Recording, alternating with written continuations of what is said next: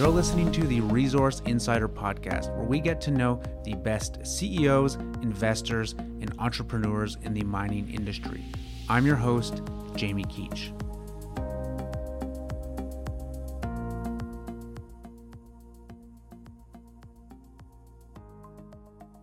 All right, ladies and gentlemen, welcome to another episode of the Resource Insider Podcast. As usual, I am your host, Jamie Keech, and today I am sitting down with Jonathan Awde, the president, CEO, and director of Dakota Gold. We are going to talk about a lot of things today. We're going to talk about, of course, the mining industry, as we always do here. We're going to talk about John's background. We're going to talk about the specifics of Dakota, but also we're going to talk about, um, you know, how to build a successful gold exploration slash development company in this space, particularly today, which is, as I'm sure many of you know, a somewhat challenging market for both entrepreneurs and investors. And we're going to talk about how the industry is evolving in terms of sources of capital and what investors are looking for. All right, John, welcome to the podcast today. It's great to be here. Thanks for having me, Jamie. So, John, starting from the very beginning, uh, you know, you and I met in person for the first time earlier this year, actually on a fishing trip. You know, we'd spoken before, or at least we'd emailed back and forth before. I was familiar with what you'd done, and and we'd had some sort of similar investment interests.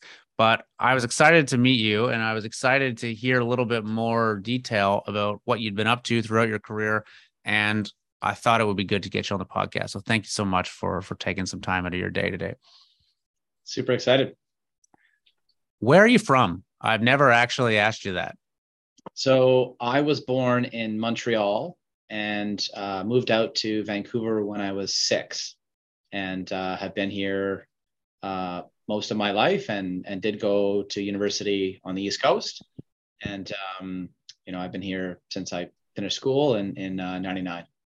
And was you know the idea always to get into the mining industry was was that something you kind of grew up seeing in vancouver? I know i've got many colleagues out here that have kind of had parents or friends of parents friends or whatever that kind of saw the the the the potential in the space. Was that your story or did you kind of come by it in a different way? Well actually the first so i when i graduated university in 99 uh, i got a job at wolverton securities as a broker trainee. Mm. uh, in the city here. And at that time, a lot of mining companies were changing their business from mining to tech. And it was yeah, yeah. boom. And so I went through this, you know, broker training program, which was which was great. And really the, you know, within Wolverton's DNA was financing small cap metals and mining. So mm-hmm. a couple of brokers there, you know, had done had done really, really well and were gracious enough with their time. And and uh you know, I kind of learned about cycles and deploying capital at the bottom of a market is kind of how you want to position yourself. But when you're starting out, you don't really have a lot of capital, so you have to kind of, you know, uh, take your lumps and take your time and and and and pick your spots. But that's how it was really introduced to me, and I and I and I became fascinated with with with the industry and the space, and and then really started to focus on, you know, the larger institutional accounts instead of maybe a relationship with a with a broker or a sales guy or a banker, I, I would I wanted to talk to the people who wrote those kinds of checks. Hmm. And okay, so let me ask a couple questions. So, one, when you said you know at that time mining companies were turning very quickly into tech companies, you know we saw that something similar to that a couple years ago, when a lot of mining companies turned into blockchain, Bitcoin, it's crypto mining companies. Mm were you kind of like along for that ride when you were starting at Wolverton? Did you get to invest in the tech industry, or were you kind of like, okay, new guy, you can deal with the mining companies because no one cares about that right now, and we're going to take the the sexy the sexy tech companies? Well, it was this crazy ride because, you know, I I made a lot of money for myself at a young age, mm. and then I gave it all back, and it was the best lesson you can learn as a single guy. You know, you're educated. You know, you've got a bit of um, you know swagger to you but then you get humbled and then you learn to appreciate and respect the market and be very humble. And so that was a great exercise to learn. But um, i never really got into into tech. I mean there was so much money flowing in. I mean you were trading it and just facilitating order flow. Yeah. And and then started to learn about you know deals and how they were structured. But um, I've always had an interest in mining.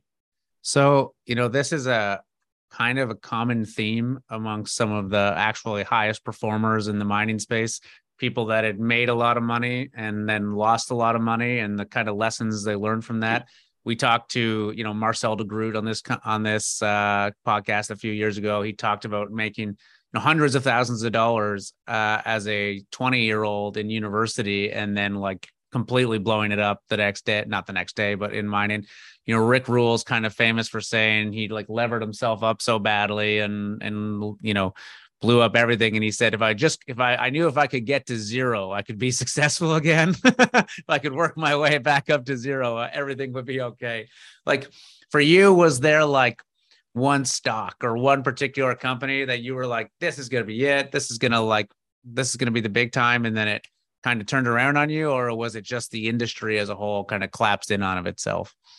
Well yeah i, I was fortunate enough to to get to be an early investor you know again very small but when you're putting say five or ten thousand dollars which at that time was was a lot of money for me into some of these companies where when they ipo they're up 10 20 30x your money. And if you're able to have free trading paper and and you know you were selling you know but but very common to have a round tripper where you get into something very early on it goes up 10 or 20x and you've got restricted paper or mm. the turns. And then when when your stock is free trading it's back to you know where you paid for or, or in many cases below that. Yeah. Uh, and, and it's funny you talk about getting back to zero. There were a lot of people that that were utilizing leverage. So i mean some of these people owed you know the brokerage firms when when when you know the market turned the way it did yeah that's um that's a dangerous game i would say in the in the junior mining space and you know what you kind of talk about is something I've I've witnessed in a lot of my peers, a lot of my mentors, myself is kind of the natural uh, growth curve of of um, a mining investor. You you you mentioned the idea of cheap paper, right? And that's kind of is is is like the gateway drug into the industry that people see that like first they're buying cheap stocks, you know, through their brokerage account and then they spend enough money then all of a sudden their broker says well have you ever thought about doing a private placement? We can get you in on this deal and don't worry it's with these guys and these guys know what they're doing and blah blah blah. They've done it 10 times before and you know they get their five cent stock or 10 cent stock or whatever it might be and they you know it goes up and they sell it at 25 cents or a dollar and then all of a sudden it seems real easy like you've you've kind of figured out the you figured out the formula you just buy this cheap stock and away you go. And that works for typically very narrow time windows. And often, to your point, those time windows tend to be less than four months. And in the case of these companies where your stock is locked up for four months, that's not long enough to sell it. And so, almost everyone I know has gone through a period of being enticed by this and then being burnt very badly with it. And then the smart ones uh, make the transition to saying, okay, you know, enough of this penny stock bullshit. Like, let's focus on real companies, real discoveries, real mines, real deposits, things that like can create actual hard rock value, not just perceived paper value. And did you kind of go through that transition, would you say, after maybe a bit of a, yeah. a bit of a roller coaster? absolutely and but but those are great lessons to learn when you're when you're younger and you don't have a lot of capital you don't have a family or you don't have a mortgage and, and you're not just looking after yourself mm-hmm. you know and then you kind of get a sense of of who's trying to build real shareholder value that takes time and you know sometimes you might get lucky with a drill program or you get the commodity price supporting you and then i just wanted to gravitate myself towards you know people who had built real companies and sold yeah. them or built real mm-hmm. companies that had a cash flowing business that you could use that cash flow to acquire other assets. Was there any sort of uh, executive or entrepreneur or anyone in the space that sort of stuck out to you at that stage when you were still a broker, when you were investing your own and other people's money, conceivably, that where you were like, okay, this is the kind of person I want to work with or, or potentially emulate in some ways at some point? Yeah. So so when I when I left the brokerage industry, I was doing some you know investor relations and corp dev work, and it wasn't until uh, 2009 that I went after the asset for Gold Standard. But I was introduced to uh, Jonathan Rubenstein and, and Bob mm-hmm. Quartermain, And Yeah. you know, Jonathan Rubenstein is a dear friend of mine, someone that I admire and look up to. And Jonathan was successful in in uh, co-founding three companies that were all successfully acquired over a 15 year period. And um, you know, Jonathan and his business partner Michael Kenyon, who's had a you know a remarkable career. Again, just do real work, super transparent. And I tried to model myself after the way they they would set up their companies and grow their business. Um, Mhm. when I was introduced to Bob, uh, he had um, grown Silver Standard from a, a 20 cent nothing, you know, 1.5 or $2 million market cap to two and a half billion. And, um, you know, the way he conducted himself and carried himself when there was the, I'll say, transition out of Silver Standard, you know, it just, I really admired the way he did that. And then in under seven years, from acquiring the asset for Pretium to you know discovery, putting together economics, permitting, raising 700 million to first gold pour in under seven years. Mhm. Truly, unbelievable actually it's pretty unparalleled especially in bc where it's so damn hard to get anything permitted let alone built here yeah so it can be done, and, and and I think the common theme for those two was, you know, when you put your shareholders first and you're aligned with them, you know, they're they're they're partners, and Bob has had some of the most loyal retail high net worth investors shareholders follow him for for 30 plus years because of that.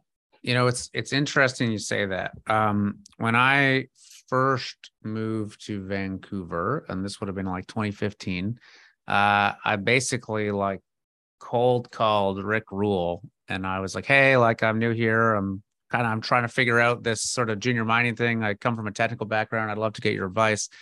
And you know we talked for probably two hours. And the one thing that really stuck sticks in my mind to this day from that conversation is an example he said. He said you know the most important thing you can do is build a constituency of supporters.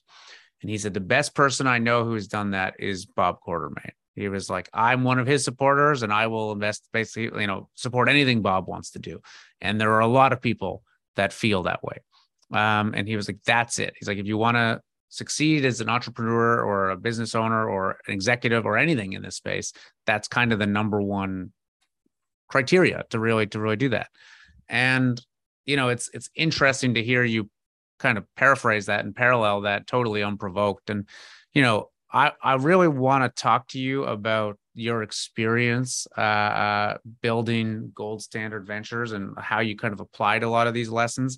But first i kind of would love to get an idea of like what is it that a guy like bob quartermain is doing that and what you learned from him that you kind of took away when you started to build your own companies? Like what is it specifically that you see that rick rule saw that allows him to build that constituency and support from from everyone right? From investors from first nations groups from government et cetera et cetera et cetera down right, right down the line. Well from my perspective it was just being aligned with shareholders putting shareholders first you know understanding this is a business and that you need to have successful commercial outcomes. And in order to get there you've got to have the right people. And you know bob bob is is a phenomenal salesman but he's so transparent he's so honest and yeah. and that is you know, you know something that's quite that's quite rare.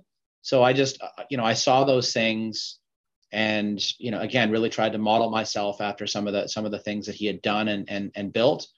And you know i think it was sort of the way this dakota was kind of structured and the opportunity that lured him out of out of retirement. But again just having skin in the game i mean i tell all all of our employees i don't care if it's if it's a thousand dollars to you or a hundred thousand dollars or a million dollars something that's meaningful to you where you care if this thing doesn't work out you need to buy shares or be involved in a financing. Uh, you, you know you're not just going to get rsus and dsus and options and have no skin in the game. Yeah. You will make different decisions when you're a shareholder and when you have alignment.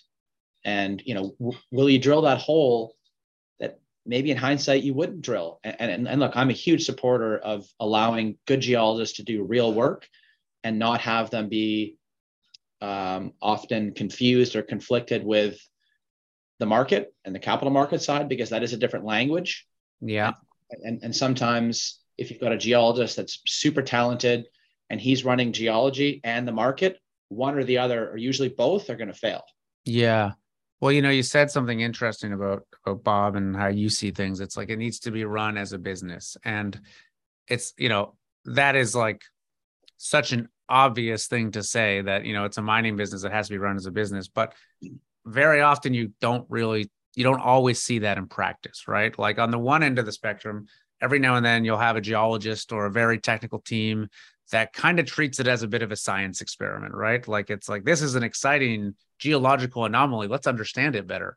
Where that's, you know, that's part of the problem, but that's not the whole thing. And on the other end of the spectrum, you've got the promoters that can treat it, you know, generously as a gamble of a roll of the dice and let's see if we can drill some holes and maybe something comes out maybe less generally as mm, you know something a little more nefarious as some sort of pump and dump or, or promotion or, or scam so you know finding that kind of healthy middle ground from the science the technical the, the the curiosity about what you're doing versus the sort of capital market savvy the willingness to take risk deploy capital. Like it's it, it it's it is not achieved more often than not i would say finding that healthy middle ground. No, I agree, and and I, and I think one of the things that both uh, Quartermain and, and, and Rubenstein bring is just is a healthy, you know, debate, being transparent and and really challenging you. They may agree with with the strategy or your path forward, but they'll challenge you. Uh, often playing devil's advocate, even though they agree with you, to see if you know how much conviction or if if, if your strategy is well thought through and you thought through what can go wrong. Mm. And, and I think that's also something that, that, that I've looked to, you know, kind of alter the way I do things.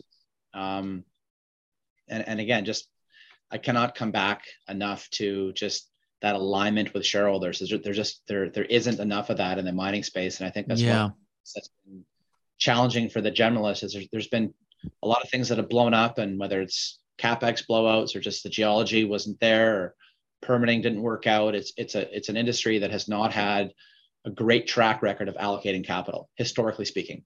Yeah. Well, so for people sitting at home, you know, it's one thing for the generalist investors, sort of the big funds, private equity firms, you know, even all the way up to the the capital allocators like the pension plans, who have very experienced, uh, capable research teams, shall we say. But you know, for the more retail investors who are kind of listening to this and thinking like, you know, that all sounds great. Those are the people I want to invest in. These aligned sort of professionals. How, you know, how do they find them? How do how do you how would you recommend someone who's interested in investing in this space? How would they identify these people, these teams that are well aligned with them, are kind of making these kind of decisions that you you credit the Bob Quartermains of the world of being able to make? Yeah, I I think there's there's groups that have just done it with with almost everything they've been involved with. Now, look, we've all had investments or you know that are outright failures for mm-hmm. one reason or another. But you know, it, it's funny you bring up Rick Rule because Rick had a conference a few years ago that at the in, uh, here in Vancouver where he talked about his sort of mining hall of fame, and it was you know it was Friedland, it was Randy Smallwood, it was Quartermain, yeah, Sean Roosen, you know, um, and then he asked them if if you could back one young person, who would it be? You know, and like what what Nolan Watson's doing at Sandstorm, and just you know people like that that are just super aligned. And again, I like Marin, and I I think he's he's so talented and intelligent. He might be aggressive with the way he chooses to word things sometimes, but he really tries to challenge you know the principles and the people that he backs. You know, for alignment, you know, be transparent, and just this is a business. You know, if I'm giving you 20 million bucks, how long am I expecting to get a return? what's the upside, but also what's my downside. So I think I think there are. I mean, there's a number of groups. I mean, the Lundin family has done just a remarkable job of returning shareholder to, to capital yeah. holders. Um, and there's, you know, I also like backing young people and, and and giving them a shot if I feel that they're aligned with my principles. And and there's people like you know obviously Ross Beaty that like to do the same thing and and um, I just a couple of key things. I mean, that alignment with with with shareholders, understanding the that this is a long term business, understanding the cyclicality of the business, and what's the business plan? Are you looking to make a discovery and sell it to a major, which which is you know can be a bit of a pipe dream, or mm-hmm. are you looking to build a real business and consolidate a certain region, a certain district? Mm-hmm. I think that there's sometimes certain regions get overcrowded with with too many juniors. And when you're a generalist, you look at that and you say, "Whoa, I'm getting cross-eyed looking at this map here. There's 40 companies. Do I try to sharpshoot? Do I do I take a basket approach, or, or do you know do I say screw it and and, and I buy the ETF or buy the physical?" Yeah. Okay, so you know, let's talk about that. And you kind of touched on something that I want to speak about. I'd love to talk about your, you know, one of the biggest wins you've seen in your career, of course, is Gold Standard Ventures, which you guys sold, I believe it was in August, right? For 183, 84 million dollars to uh, Orla Mining. So that was just a few months ago. Uh, you're you're already kind of back at it again, but you know, I was talking to you about this before you know we started recording. But one of the reasons Gold Standard Ventures really stood out to me is that you were able to differentiate yourself in exactly that environment you you kind of just discussed, right?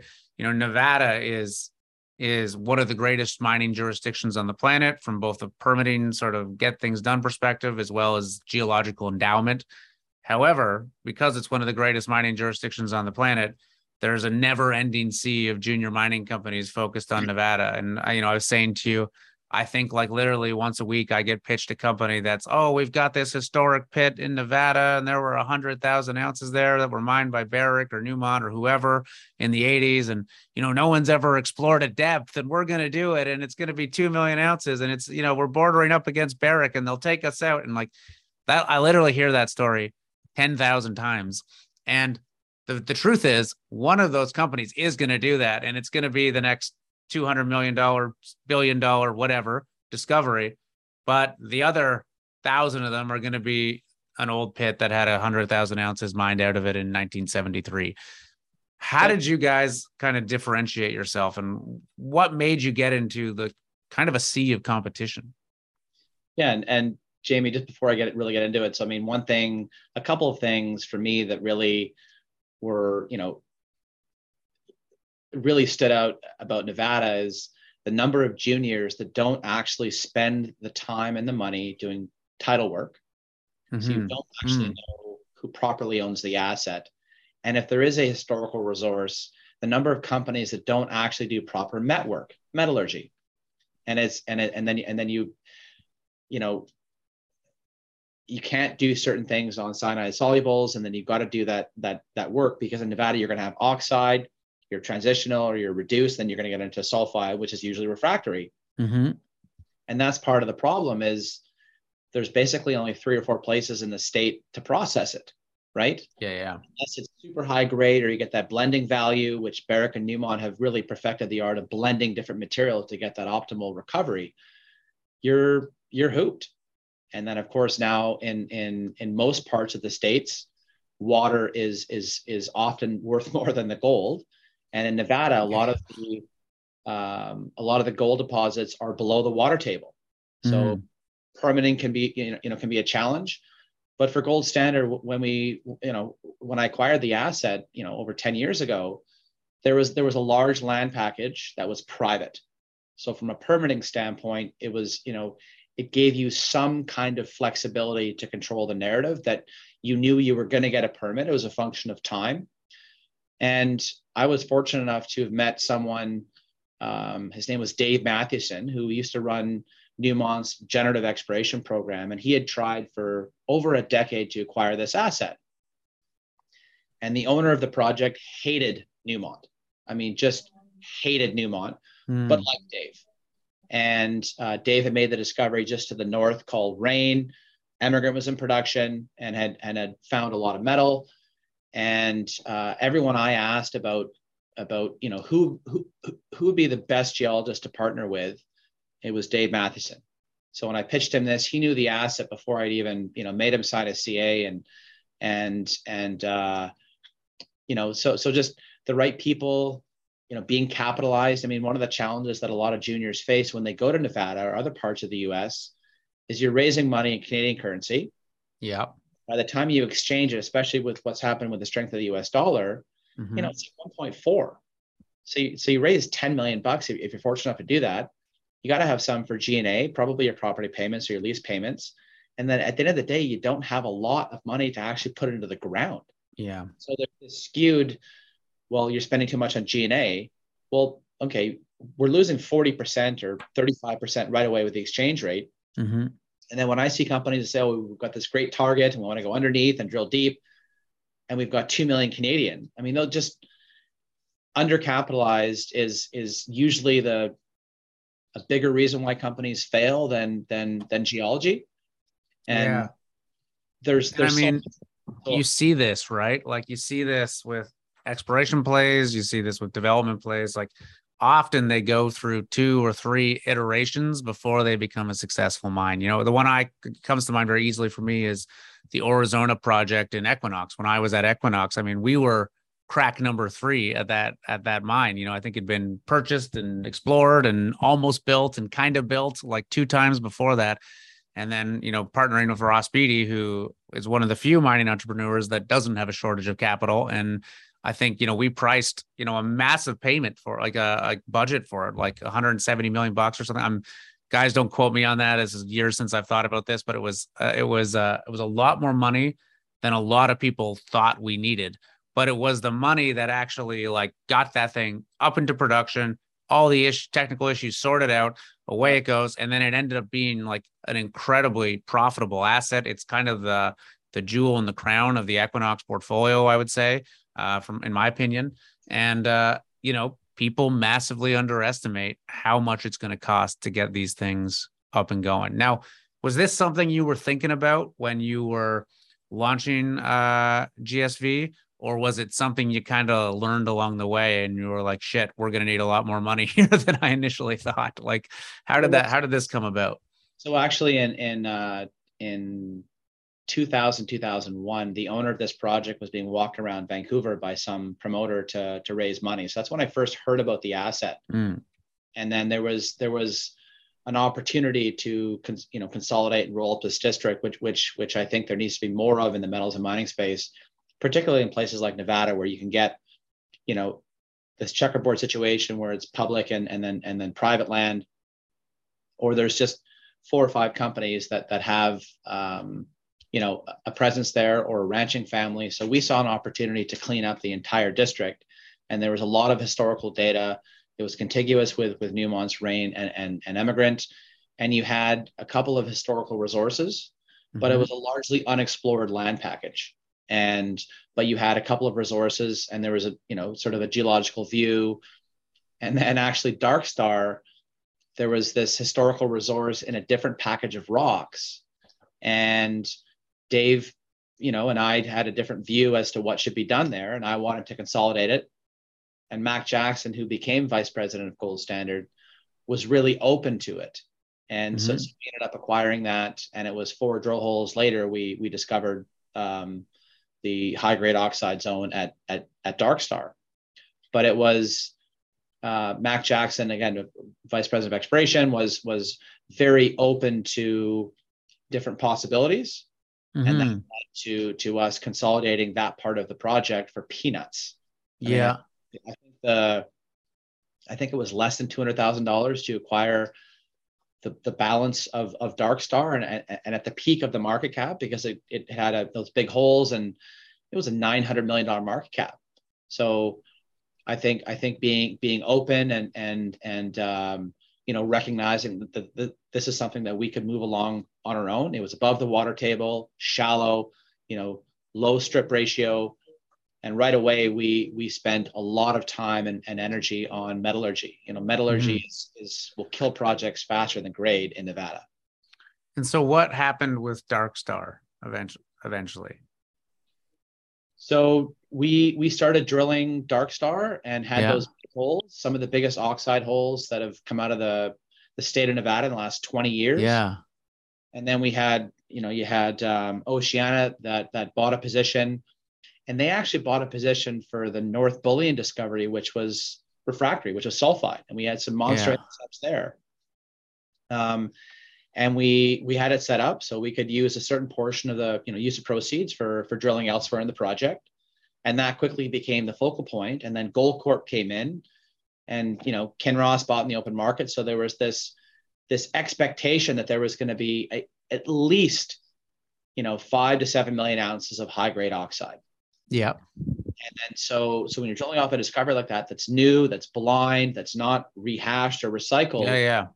It gets really hard to manage the expectations of the market because there's just there isn't a lot of new big discoveries being made. Especially in a place like Nevada that's been picked over by every geologist in North America. Yeah.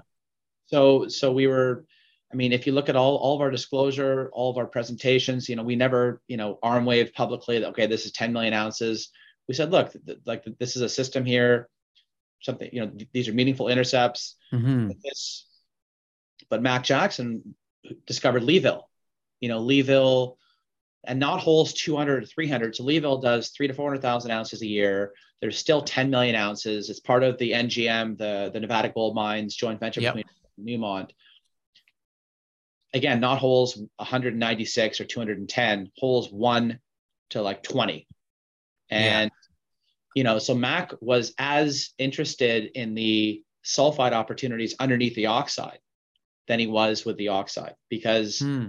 you get one to five million ounces of oxide and then you'll have an even bigger sulfide system underneath.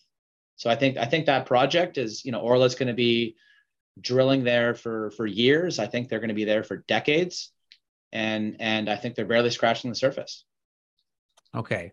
So when when did you start thinking about the Dakotas and looking at land there and partnering with Bob Quartermain and launching Dakota Gold? What was that transition like from, you know, being focused on Gold Standard Ventures, deciding to to, to sell that company to Orla, and then moving into a, you know, a new region, not not totally dissimilar, but a you know a totally new region.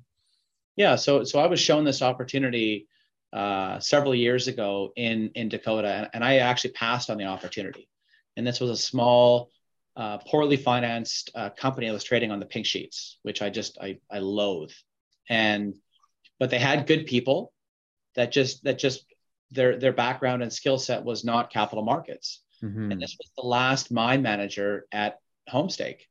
So I passed on the opportunity a year and a half later. I was shown to me again, and they'd acquired a bit more land and acquired a bit of data. So I went down and took a look. And at this time, Quartermain and I had had started this little private company and put a bunch of money into it, and we're looking for opportunities.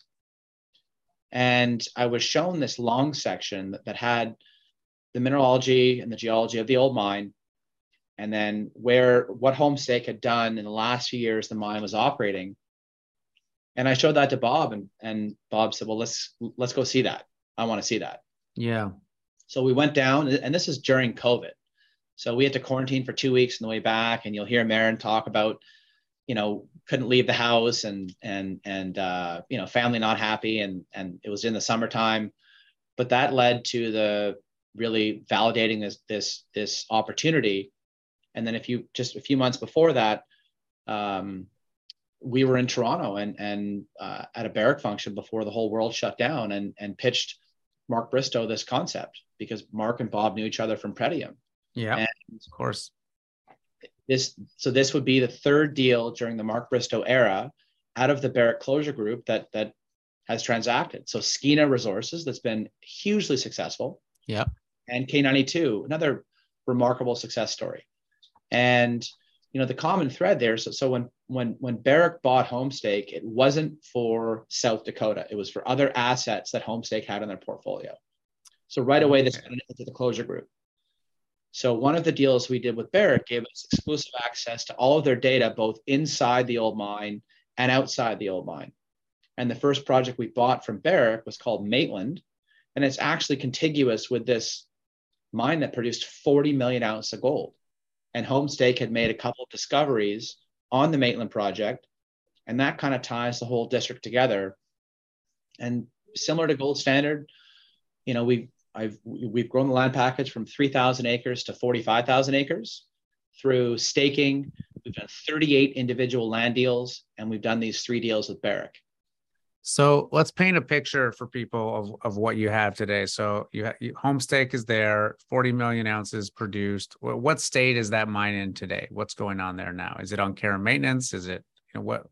Yeah, so, so just it's a it's a uh, so Barrick owns the surface. We have an option over the surface of the old mine. Mhm. Minerals were donated to the state of South Dakota for a science experiment, which is okay. a DOE funded.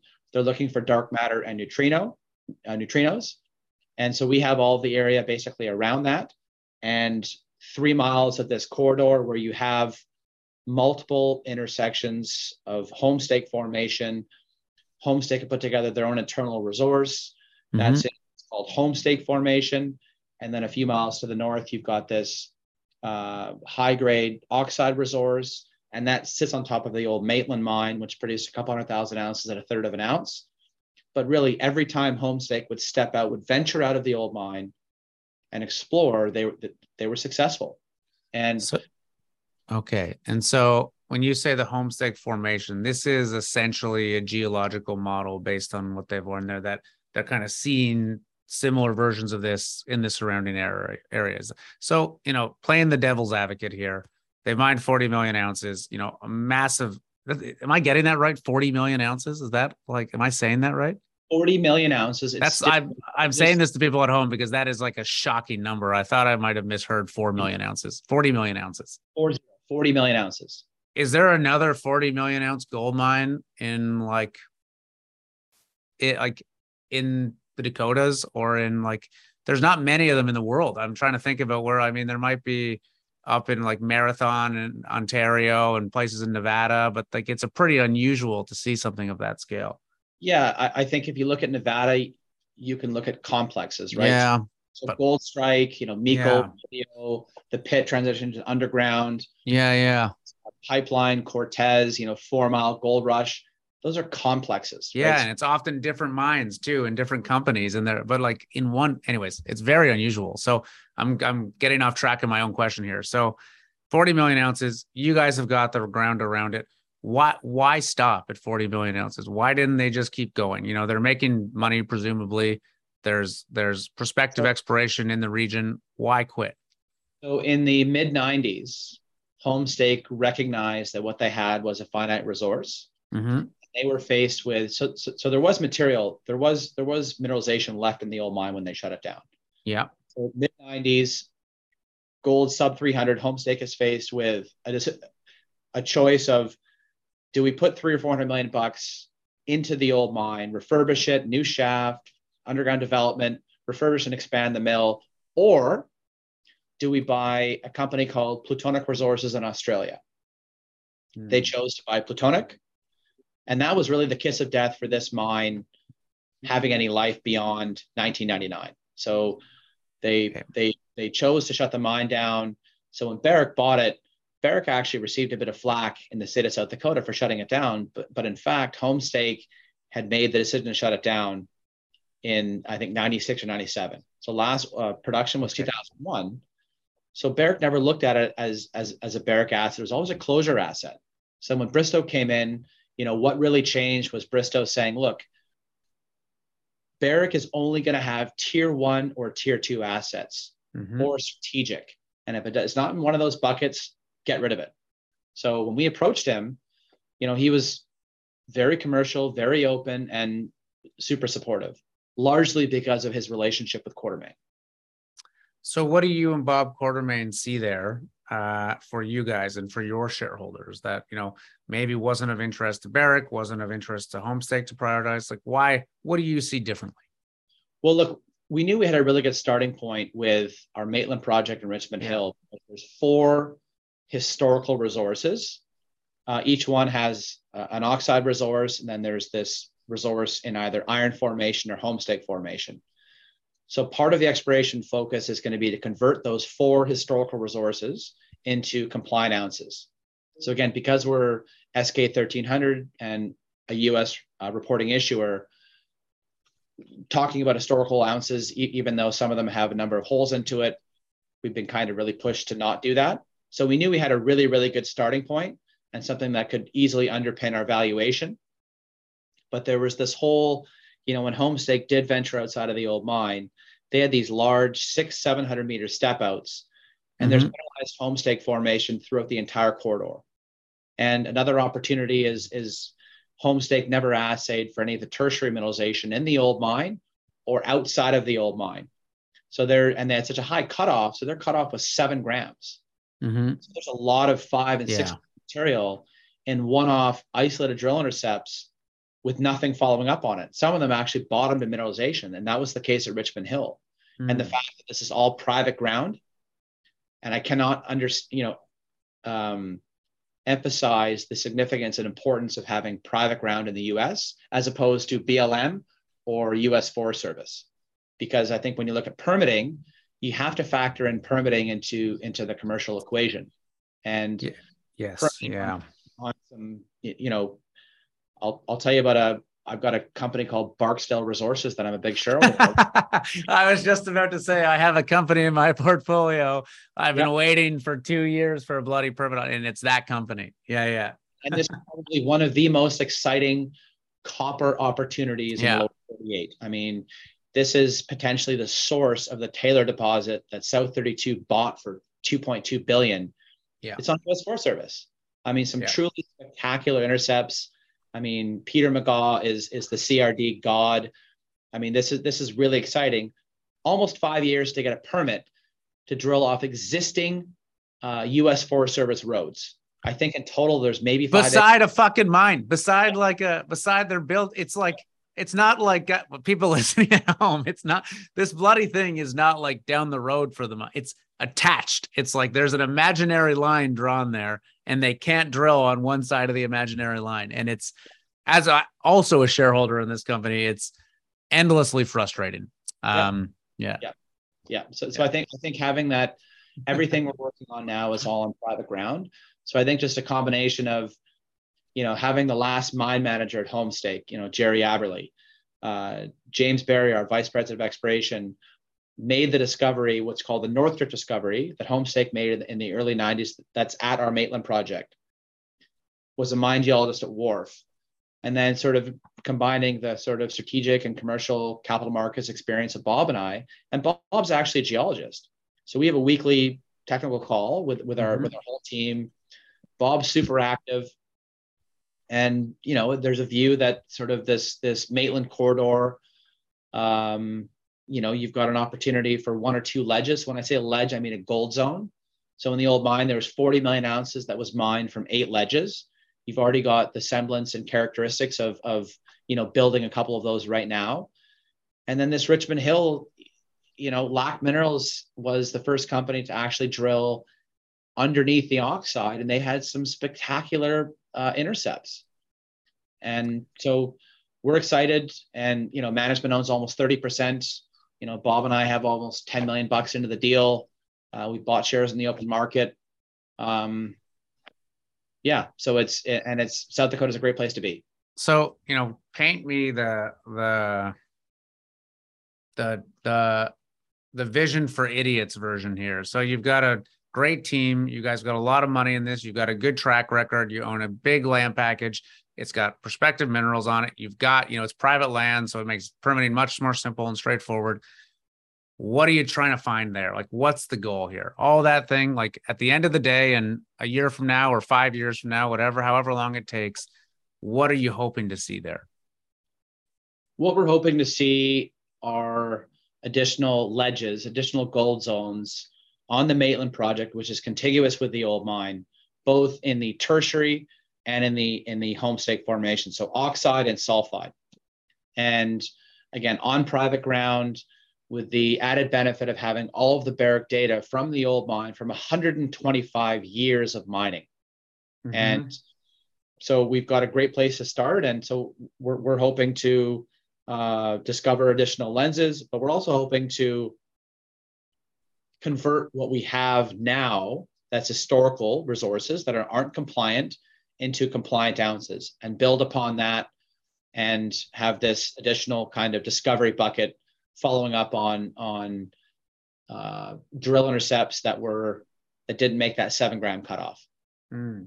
I mean, is there a potential for another Homestake in the region? Is there a potential for another you know deca million ounce mine there like is that the hope of what you guys see in for dakota gold i mean i'm yeah. obviously asking you to speculate i'm not you know you're not telling people that that's going to exist but like is that why you got into this is that the vision there absolutely i mean it, it was a combination of things but th- this is this is one of the highest concentrations of gold anywhere on the planet. I mean, if you look at the footprint of the Homestake mine, it's not that big, but there were 40 million ounces of gold there. You know, there's yeah. been there's been five million ounces found in the tertiary. But a lot of this land package, I mean, Homestake had the whole district locked up. I mean, you know, Marin was really pushing us to call it, you know, Homestake 2.0, but but you know, Eric wouldn't give us the name. Um, yeah, I mean, th- there was a guy that started this whole thing, James Hearst, uh, in 1876, had had rolled up as much of the district as he could, listed the company on the NYSE, and it was the longest listed company in the history of the NYSE at 125 years. So and you guys are listed on the New York Stock Exchange now, correct? We're on the NYSE American. We had a lot of our Canadian friends that that didn't like the fact that we were just so listed in in the states. Yeah. But we felt an asset and this opportunity, combined with the people, was befitting of a full blown U.S. listing. And it's not to say at some point we won't pursue a dual listing, but I just didn't see the need to pay two sets of listing fees and two sets of legal. Yeah. And the US is the biggest, most liquid capital market in the world. And, and again, we felt that this story, again, deserved that full US listing. And I mean, it's interesting to see that's a very different route than the typical Canadian gold exploration company, right? Like, and your share price and market cap kind of, kind of you know, speaks to the value of that, right? You've got a 322 share price as of recording right now. Uh, your market cap's what, about 230 million dollars, I think, US. Yeah, is that right? 230 US, and and uh, you know, because of the way the company was set up, being you know, we're a US company, we have a Canadian sub with our US parent company. We okay, were able yeah. to get into the Russell 3000 in June, which which brought in you know 10 plus million shares of, of, of volume in an otherwise really challenging market. And you know, Bob and I have always kind of focused on expanding our our our, our net network. And you know, there's 30 or 40 dedicated specialist mining funds in the world. And if you are only relying on on those funds for money, when the markets turn and they have outflows, you know, you're you're, you're probably not going to get a very meaningful check. No. Uh, even if they're a shareholder. So, but there's so many family offices and generalists in the U.S. that want to have, you know, five percent of a billion dollars into into gold, mm-hmm. and we felt that a lot of these American generalists, if they wanted to have exposure to gold, would likely be more inclined to do so if that asset was on U.S. soil. When you say that asset, do you mean the actual deposit or do you mean the incorporation of the company being a U.S. company or both? Uh, both. Yeah. It's very interesting. I mean, it's very interesting for me uh, as someone that's invested in dozens of junior mining companies, a couple US listed ones, but I mean, like, again, this not like not in any way to discount the value of the land package and the team and the work you've done and the geology, but there are very, very few gold exploration companies today that have north of a $200 million market cap, right? And you know that being able to easily attract you know that much much bigger U.S. investment base compared to you know the very tiny Canadian investment base, that must play play a role in that in in your you know the the interest you get, the volume you get, uh, the liquidity people have, uh, and you know I mean basically your cost of capital overall. Am I am I reading that correctly? Yeah, hundred percent. I mean, I'm Canadian, so I can I can say this. I mean, I, I love Canada. I just you know, and we were fortunate enough to get that lead order from a Canadian fund in Toronto who, who mm-hmm. was a shareholder in the private company. But we just felt that we're going to be exploring this, this asset in this district for years to come. And we didn't want to raise our money in Canada, deal with the, you know, Forex risk and the currency risk, and then have to exchange money into the US. And, and I did that with Gold Standard. And, and I wish in hindsight, maybe I didn't have that TSX listing for GSV and just went directly to uh, the US. So, yeah, I mean, do you think that the Canadian mining market needs to to really kind of rethink the model that is used here? I mean, you know, you look at there's no better place in the world than Vancouver or Toronto for the incubation and and creation of new mining companies, right? New exploration companies. And many of the best discoveries in the world, many of the best companies of the world have come out of the the the incubation in these areas. Sure. However, you know, I see it day to day, and it seems to be getting worse every year. There is less and less and less capital available to fund these new companies. And it seems to me that a lot of these juniors are fighting over the same tiny, teeny tiny pools of capital that is just kind of recycling from one company and selling it and going into the next and selling it and going to the next. And everyone's clipping at 25% here or a double here or a negative 25% there. And that, that capital is just getting recycled. And there's very little long-term capital that buys into the vision of whatever that company is going to do, build a mine, make a discovery, whatever, and sticks it out for more than, you know, sometimes four months in one day, but, you know, not that long often. It's there's a, I don't know. I'm kind of on a ramble here, but there does seem to be a bit of a broken system in Canadian mine finance today. There are there are pockets and and there are some great uh, funds. There are some great brokers who are in many ways as big or bigger than an institution in and of itself. Yeah, individual brokers with a big sort of retail and sometimes institutional following, right? Mm-hmm. Yeah, like a guy that was there uh, on on the fishing trip, you know, Cam Curry is a is a is a gorilla. I mean, when Cam yeah. chooses to back a company, you know, he can own, he can be the biggest shareholder, and he's got such a big network, and he understands, you know, the cycles. And in many ways, before he gets his full position, he's okay if the stock goes sideways or down, because it allows him to get his you know his his his full position. Yeah. And, and there's that, but you know, Cam's been around the block so many times, and there's he's very selective and is looking for that kind of discovery or resource or near-term production and he's done exceptionally well so there are there are some great people there are some great brokers but again i think there's just part of it is that, that like there's so many companies and and as a generalist i mean there's there's thousands of companies to choose from and where it, I think if you looked at the teams that actually had skin in the game, you know, you quickly you you know probably 65 or 70 percent would go away. Yeah. And then you can focus on the groups that that are that are looking to build real businesses and recognize that it's not just the four months in a day, it's three years, four years, five years. Um, so, yeah, I mean, is the market broken? I mean, I, I think I think there's been a lot of good that's been done in the last four or five years. The bigger companies are far more disciplined. You know, the challenge now is is inflation is making it a lot more expensive to build these mines. Yeah. And I think some of that's lost on on on investors. I mean, supply chain issues are are are still really challenging right now. Yeah. But I think there has been a lot of good.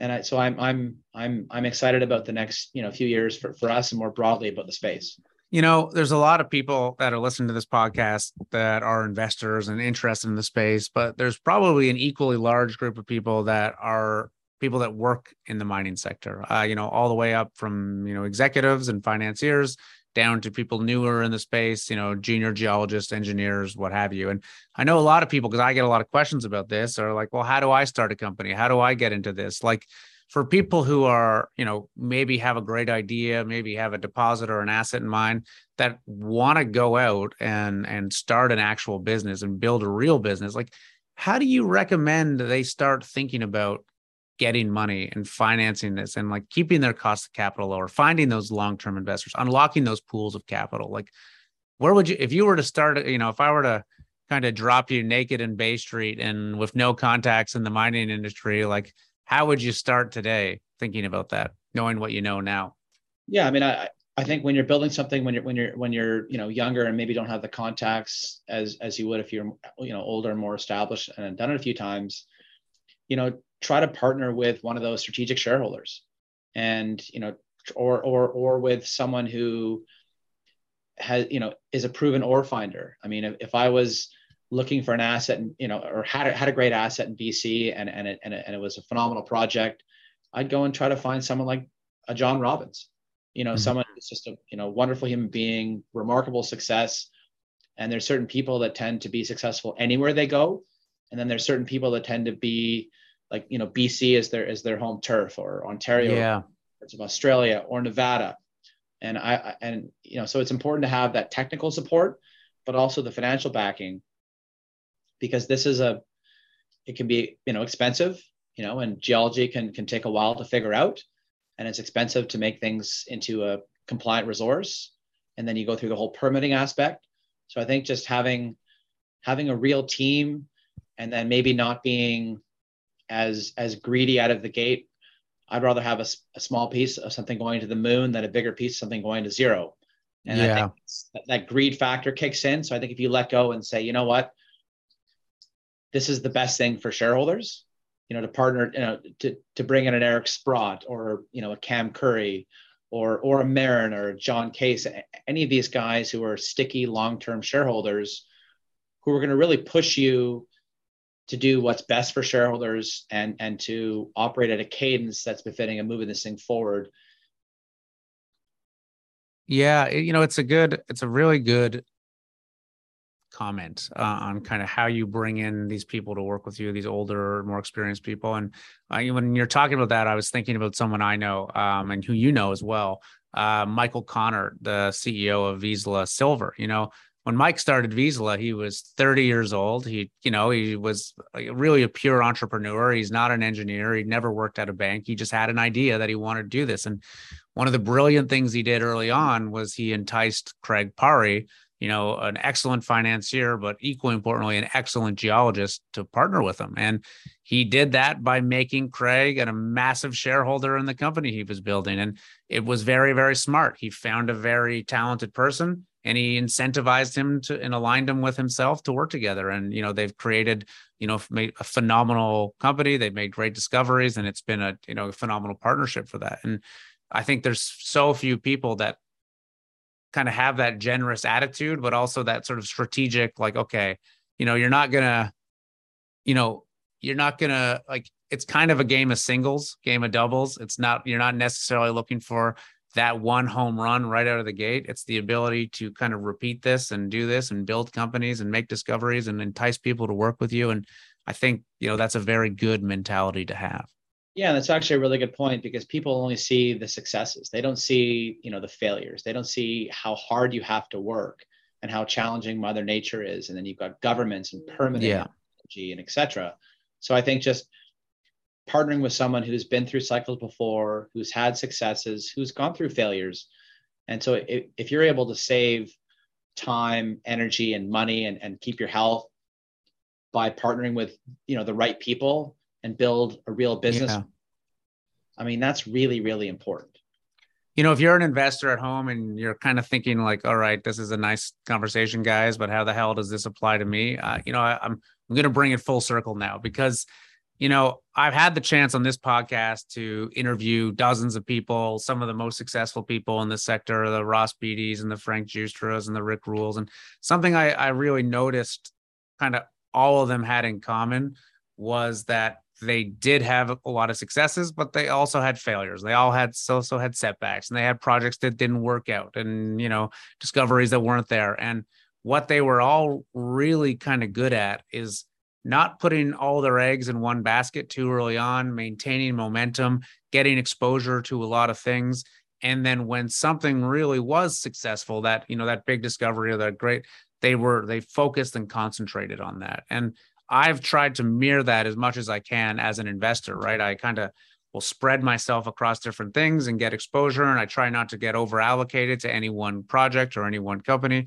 But when you do see something succeeding and you see that, okay, this really is potentially a special asset or deposit or team or what have you, then starting to concentrate more and more on that. And I think it's it's a good lesson for people as investors at home that like you know, if you're not willing to lose money, then you probably shouldn't be investing in the mining space. But it's also about losing money strategically and and building that strong portfolio approach and being able to to understand when you've got a great project and concentrate on that. But you know, also willing to clip your losers as they as they come up, which is inevitable. Um, I don't know if that resonates with you at all in, in your career, but that's a lot of what I was thinking about in this. Yeah, definitely. And and when I invest in in in companies, I mean, often it's it it it can be an idea and it's a private company, and you know, I I like being aligned with with the principals and management, and and we'll sometimes do you know multiple private placements over over a number of years. And for some of the early stuff, I mean, obviously it's important to look at preservation of capital, and and at least if you're in a position where there is liquidity and you can sell a portion of your position and have no risk in the game, Mm-hmm. it just it just then you can afford to kind of you know maybe be more patient and have a longer term view. But again, all these opportunities take you know years to build. I mean, very Yeah. very few can just come out of the gate swinging. They happen, they exist, and that and that's maybe what a lot of people are chasing. And and you can get those kinds of returns in the mining space, but more often than not, it's you know it's building, and it's you know you, you'll you'll have some sniffs, raise a bit of money, go back, figure it out. Maybe not quite there yet, and then maybe round three or phase three, you make that discovery. Yeah. You know, John, we're coming up on about an hour now. And, and is there anything I haven't asked you uh, about about Dakota, about Gold Standard, about what you're working on today that you want to talk about or touch on? No, I, I I think we've covered you know a lot of the bases. Jamie, this has been this has been great. I really appreciate the, this opportunity and and uh, no, I, I I've I've I've you know kind of walked through my my my principles and and um, you know we talked briefly about that up up in up in fishing and you know a book that I read that really helped change the way I look at things and the way I operate is called Principles by by Ray Dalio. Hmm. And I had met him you know years ago at a Tony Robbins function and just kind of was completely enamored with with the way he conducted himself and and uh, so I, so I think everyone needs to have their own set of principles whatever that is and um, certainly when it comes to investing All right. Well, thank you very much, John. Very much appreciate you taking the time today. thanks Jamie really appreciate it And for everyone listening at home, if you want to learn more about what John is up to, go to dakotagoldcorp.com and you can see everything you need there. All right, guys. Thank you very much for listening. John, thanks again for coming. thanks Jamie Did you enjoy today's podcast? Me too. If you want more like it, head over to resource-insider.com, my website where you can sign up for our free weekly newsletter, where you're going to get instant access to all of our new podcasts and videos. We're going to keep you up to date on what's going on in the mining industry. And most importantly, we're going to show you where we're investing our own money and what I think are the hottest deals and opportunities in the sector. Thanks for listening.